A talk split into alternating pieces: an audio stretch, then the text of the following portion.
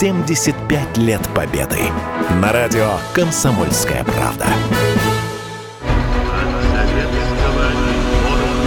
пятнадцать лет назад под Самарой замолчал тот самый радиоцентр, откуда девятого мая тысяча девятьсот сорок пятого года на полмира транслировали сообщения о падении Рейха. Как строили секретный бункер с мощнейшим передатчиком и что сейчас на месте центра. восьмого мая тысяча девятьсот сорок пятого года в Берлине представителями германского верховного командования подписан акт о безоговорочной капитуляции германских вооруженных сил.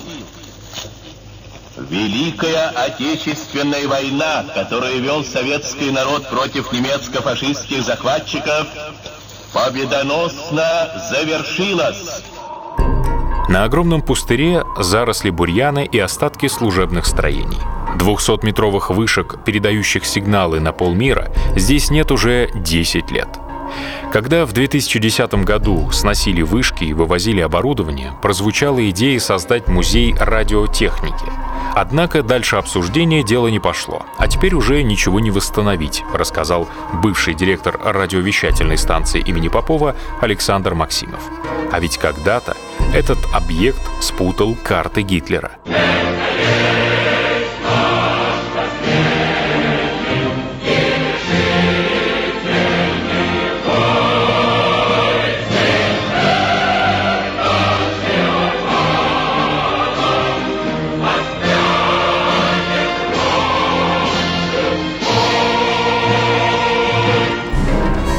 Одного оружия было недостаточно для победы.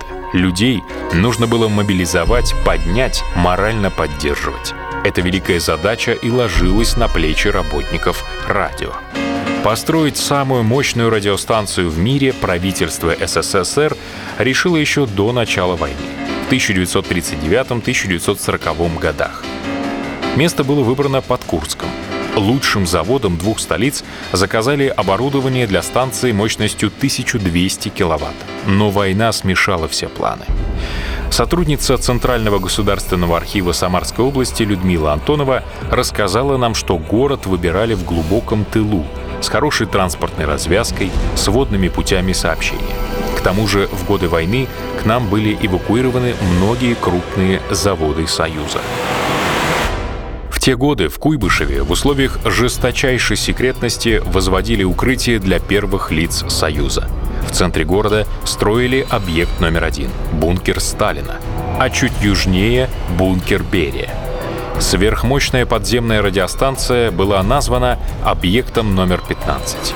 Гриф «Совершенно секретно» с документов сняли только спустя десятки лет, рассказывают в архиве, демонстрируя кипу пожелтевших бумаг и чертежей. Содержание документов впечатляет. В июле сорок первого года колхозники Новосемейкинского сельсовета на собрании единогласно соглашаются отдать сто пять гектаров земли под строительство станции. Через несколько дней начались работы. Сроки для огромного объема работ немыслимые — два с половиной месяца. Естественно, за такой срок стройку завершить не смогли. Основной объем строительных работ удалось завершить только за девять месяцев. Проектировали, строили и монтировали оборудование практически одновременно. шесть тысяч заключенных Безымянлага вырыли огромный подземный котлован глубиной больше двадцати метров. Возвели бункер, который мог выдержать даже прямое попадание авиабомбы. А в планах еще были четыре антенны, двести пять метров высотой каждая, и еще четыре средневолновые антенны по сто пятьдесят метров. Также строился отдельный от Новосемейкина поселок для радистов. Техники у строителей практически никакой. Лопаты да один паровой экскаватор. Основная работа пришлась на суровую зиму сорок первого — сорок второго годов. Мороз доходил до минус сорока шести градусов. Полуголодные рабочие обмораживали руки и лица. Плохо обстояло дело с подачей горячей воды и топлива. Но отступать было некуда. Работали на пределе. Над созданием центра в добровольно-принудительном порядке работали лучшие технические умы Союза. Управление особого строительства эн ка вэ дэ эс эс эс эр привлекло Сергея Надененко, Григория Айзенберга и многих других выдающихся специалистов. Научным руководителем проекта был Зиновий Модель, производством руководил профессор Александр Минц, а утверждал акты Государственной комиссии сам Берия. Первая очередь радиостанции начала работать уже семнадцатого ноября тысяча девятьсот сорок второго года. К августу тысяча девятьсот сорок третьего сверхмощный передатчик вещал на территорию всего Советского Союза и всей Европы. Это была первая победа Союза. Победа в эфире.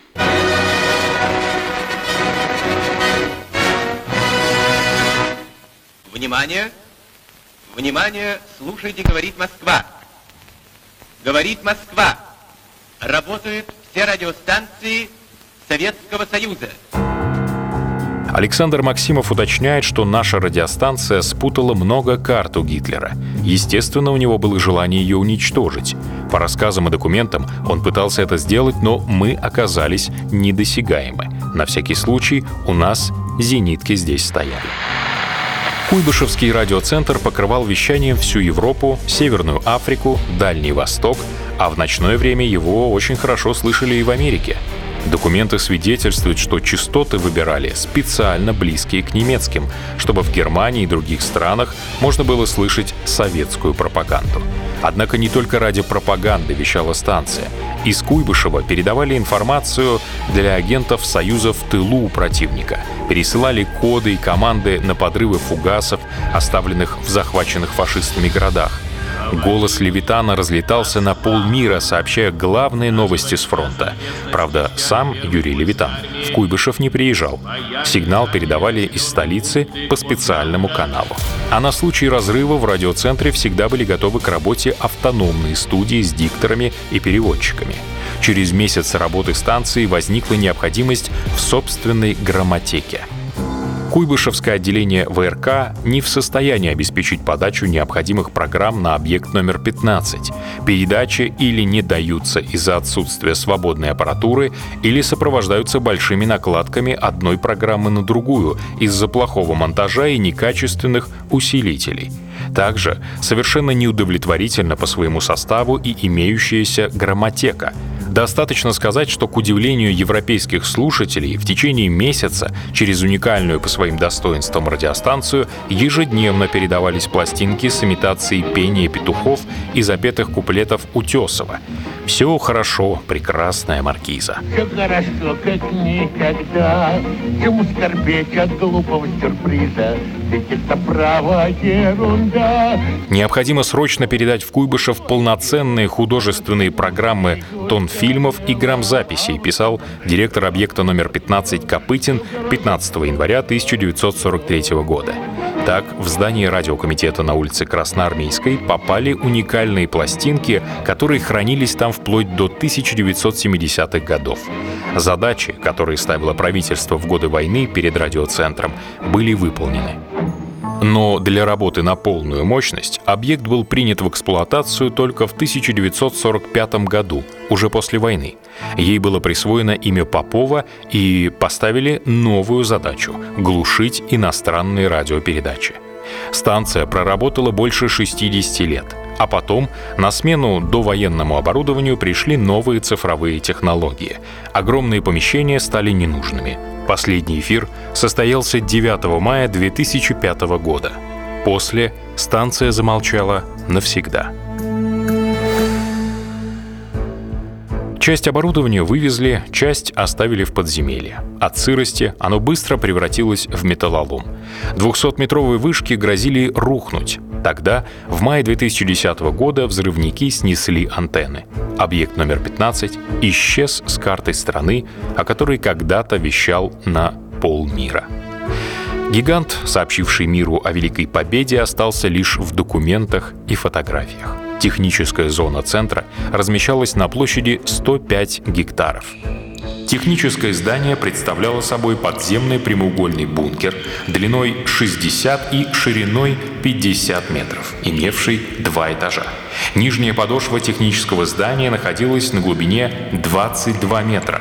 Бункер был выполнен из монолитного железобетона, толщина стен один метр. Над перекрытием здания сверху насыпан полутораметровый слой песка, и еще выше уложена монолитная железобетонная шляпа толщиной два с половиной метра, закрывающая здание и выступающую за его края на пять-шесть метров. Сквозь ее толщу проходят железобетонные вентиляционные шахты. Бункер был рассчитан на прямое попадание пятисоткилограммовой авиабомбы, которая являлась самой мощной в период Второй мировой войны. А теперь на этом месте руины. Грустное зрелище.